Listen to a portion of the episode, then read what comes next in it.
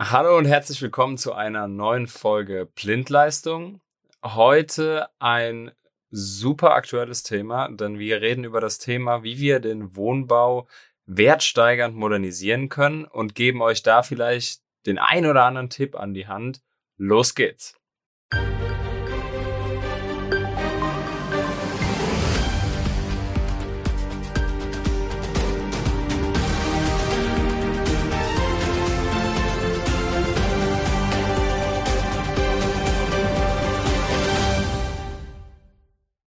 Als Experte heute sitzt der Nico mir gegenüber. Hi Nico, schön, dass du da bist. Hallo Steven, danke, dass ich da sein darf. Wir haben ja schon vor ein paar Folgen, die habe ich ja mit der Anna-Maria damals gemacht, erfahren, dass wir in Deutschland eigentlich auch so ein Mieter, wir sind Mieterweltmeister tatsächlich. Das mhm. heißt also, es gibt super viele Mietwohnungen bei uns in Deutschland. Und jetzt habe ich auch noch eins erfahren in der Vorarbeit zu dieser Folge, Nico. Es ist ja auch so, dass viel privat ist. Ne? Da unterscheiden wir uns ja auch zu anderen Ländern tatsächlich. Ja, in der Tat. Es gibt natürlich in Deutschland diese großen Wohnungsbaugesellschaften oder partiell natürlich auch ähm, Organisationen, die natürlich vermietetes Objekt großflächig vermieten. Es gibt aber einen ganz, ganz großen Anteil auch von Privatimmobilien, die auch privat vermietet werden. Also klassische Mehrfamilienhäuser, wo ein privater Eigentümer dann die Parteien eigenständig ähm, vermietet und auch eigenständig dafür zuständig ist, dass natürlich das Objekt auf dem technisch aktuellen Stand ist. Ja, genau. Und äh, das ist ja auch der die Leitfrage, die wir in diese Folge reingeben wollen. Also wie halte ich eigentlich meine Immobilie attraktiv und up to date? Kannst du da hm. schon mal den einen oder anderen Tipp geben, Nico? Ja, genau. Also man muss natürlich auch gucken, wo der Markt hingeht. Also was so der moderne Kunde, nenne ich es mal für morgen, oder der moderne künftige Mieter denn alles so abverlangt. Und ich denke, ein ganz großes Thema ist das Thema Komfort und Sicherheit. Und ähm, gerade bezüglich ähm, Komfort haben wir ähm, im Hause ABB natürlich ganz viele tolle Systeme, zum Beispiel ja, ähm, intelligente Steuerung für die Gebäude.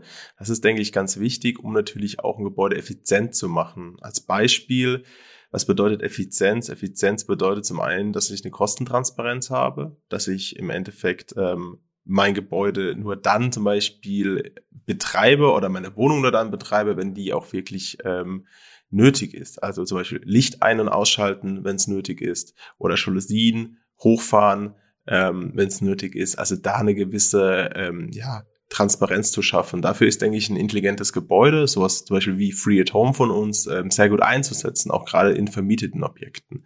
Und ein anderer Aspekt ist, den man natürlich beleuchten muss, gerade in heutigen Zeiten, wo wir stetig steigende Strompreise haben, ist, dass ich natürlich ähm, das Thema Kostentransparenz habe wenn man überlegt, was kostet mich richtig viel Geld, das ist natürlich das Thema Heizung und das Thema natürlich entweder heize ich mit Gas oder mit Luftwärme etc. Aber es, im Endeffekt ist eigentlich erstmal der Energie, also die, wo die Energie herkommt, egal. Aber das Thema Heizen an sich ist halt ein sehr hoher Anteil in meinen Nebenkosten und das kann ich natürlich dann auch mit einem ja, intelligenten Gebäudesteuerungssystem, wie zum Beispiel Free at Home, gut lösen, dass ich zum Beispiel nur einen Raum dann beheize, wenn ich ihn auch wirklich nutze und wenn ich zum Beispiel ins Büro fahre oder andersweitig unterwegs bin, dass ich zum Beispiel meine ähm, Räume absenke und ähm, das natürlich dann entsprechend auch ähm, ja, visualisieren kann und eingreifen kann als Kunde. Und damit habe ich natürlich, als Kunde meine ich jetzt also als äh, Mieter an der Stelle, habe ich natürlich eine hohe Kostentransparenz und eine ja, ein sehr gutes Gefühl, denke ich, auch dabei. Also ich habe so ein klassisches Drehthermostat zu Hause, da hat man, glaube ich, nicht so ein gutes Gefühl, weil man nicht weiß, ist es jetzt volle Kanne an oder volle Kanne aus. Man hat zwar diese Ziffern drauf, aber ähm, das ist vielleicht nicht so smart wie ähm, ein vollumfänglich äh, intelligentes Gebäude. Da kommen wir ja auch zu dem Thema Komfort und auch ein bisschen, ja, Kostenreduktion, wenn wir in Richtung Heizen und Klima gehen. Also es ist Fakt, dass äh, über 40 Prozent der äh, Betriebskosten auf Wasser, Abwasser und Heizung entfallen. Richtig, genau. Dementsprechend ist natürlich auf der einen Seite Komfort. Ich stehe auf und habe ein vorgewärmtes Bad oder ich weiß, wann ich von der Arbeit nach Hause komme und habe ein vorgewärmtes Wohnzimmer oder Esszimmer oder was auch immer. Und ähm, ich kann natürlich dadurch auch äh, wahnsinnig viel Geld sparen, indem ich nicht jedes Mal, wenn ich dann erst nach Hause komme, die Heizung auf fünf drehe und dann komplett Vollgas gebe und nach einer halben Stunde mir das alles viel zu warm ist, tatsächlich, und dann alles wieder runterdrehe und lüften muss und allem drum und dran. Also da sind wir bei, bei dem Thema Komfort, aber auch bei dem Thema Kosteneffizienz da am Ende noch. Wenn wir auch in Richtung Strom weitergehen, da hatten wir ja auch schon mal die Folge zu dem Mieterstrommodell. Mhm. Das ist natürlich dann äh, klar für ein Einfamilienhaus super, super attraktiv, das Ganze äh, mit äh, Solarstrom einigermaßen äh, sich autark zu bewegen. Aber es wird ja auch in Zukunft so kommen, dass es bei ja, ich sag's mal, größeren Wohneinheiten mit bis zu zwölf äh, Wohnungen, die sich darin befinden, auch die können in Zukunft von Solarenergie profitieren. Sag mal kurz was zu dem, zu dem Mieterstrommodell, Nico, und wie das äh, auch ein Aus, ja, eine Auswirkung auf die, äh, auf die wertsteigende Modernisierung hat. Mhm. Ja, genau. Also im Endeffekt ist es das bekannte aktuelle Thema, dass natürlich Energie extrem viel Geld kostet, man irgendwie Alternativen schaffen will. Und eine Thematik ist natürlich das Thema ähm, PV-Anlagen, die man aufs Dach schraubt. Du hast ja eben gerade erklärt, im Einfamilienhaus ist das einfach. Da kann ich als Eigentümer sagen, ich möchte im Endeffekt, ich möchte im Endeffekt ähm, eine PV-Anlage aufs Dach haben und ähm, die mir auch selber finanzieren.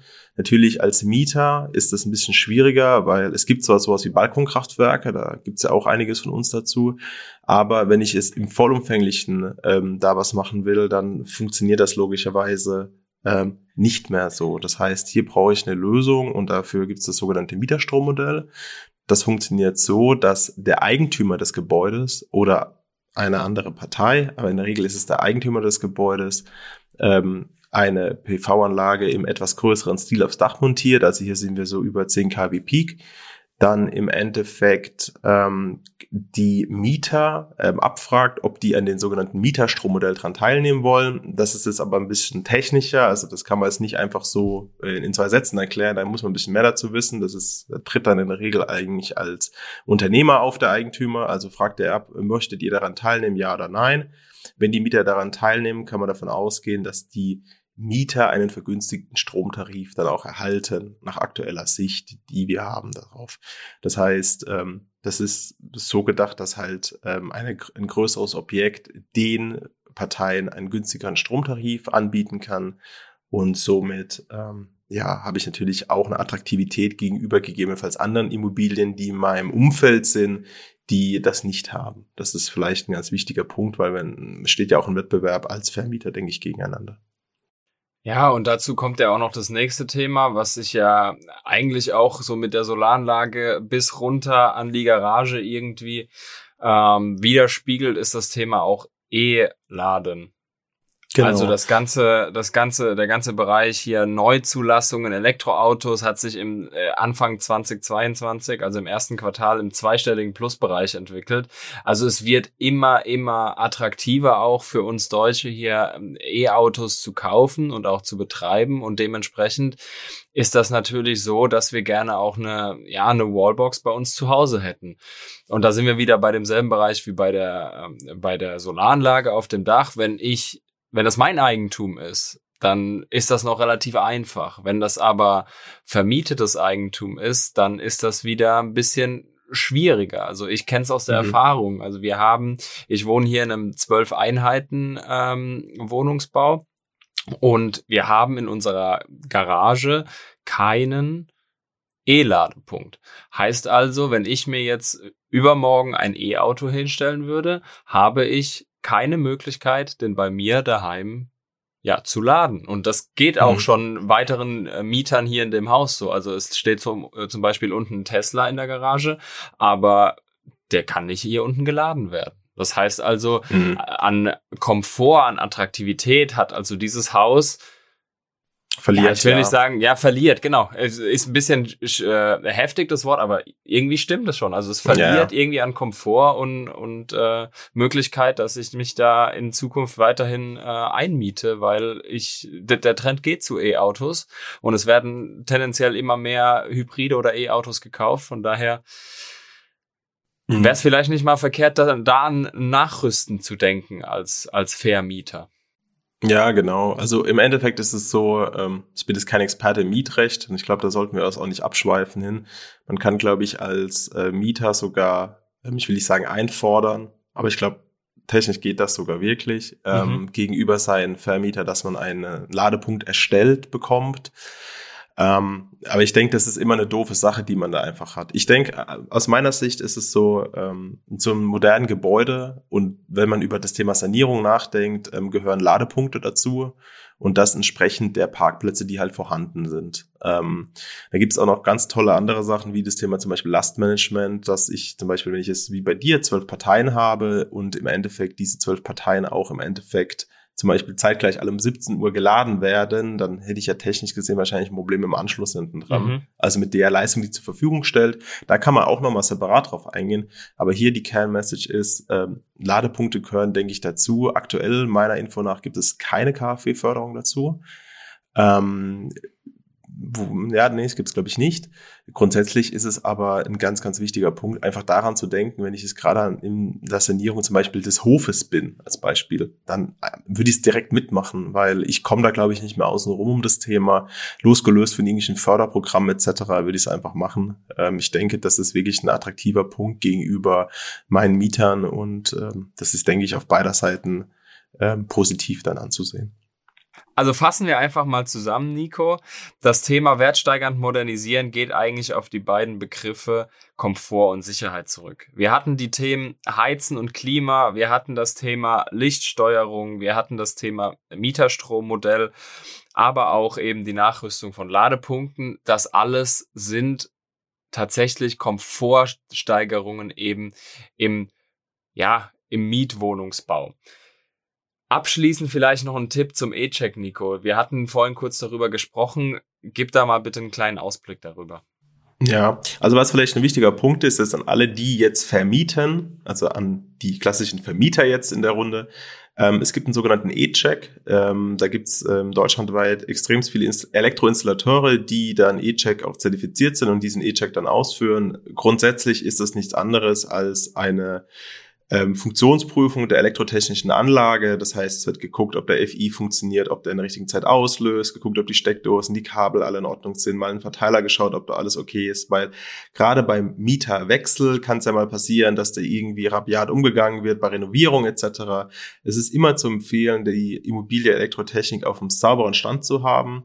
Ein wichtiger Punkt vielleicht, man ist nicht verpflichtet, diesen Check zu machen, aber ich denke, es ist einfach fürs Gewissen und für die Sicherheit auch wiederum gut, ähm, der, ähm, der Mieter im Endeffekt diesen Check durchzuführen. Wie gesagt, wir wissen nicht nach, einer, nach einem Eigentümerwechsel, also nach einem Mieterwechsel, was im Endeffekt dann ähm, in der, ja, im vermieteten Werk stattgefunden hat und somit ist der E-Check ganz gut. Also ist einfach eine Funktionsprüfung im Endeffekt der elektrotechnischen Einrichtung. Super, dann mal vielen, vielen Dank, Nico, für die letzten Minuten. Wer das Ganze auch noch mal zum Nachlesen möchte, dem verlinken wir in unseren Show Notes den dazugehörigen Elektrospicker. Und ansonsten würde ich mich freuen, wenn ihr beim nächsten Mal wieder einschaltet, wenn es heißt Blindleistung, der Elektriker-Podcast.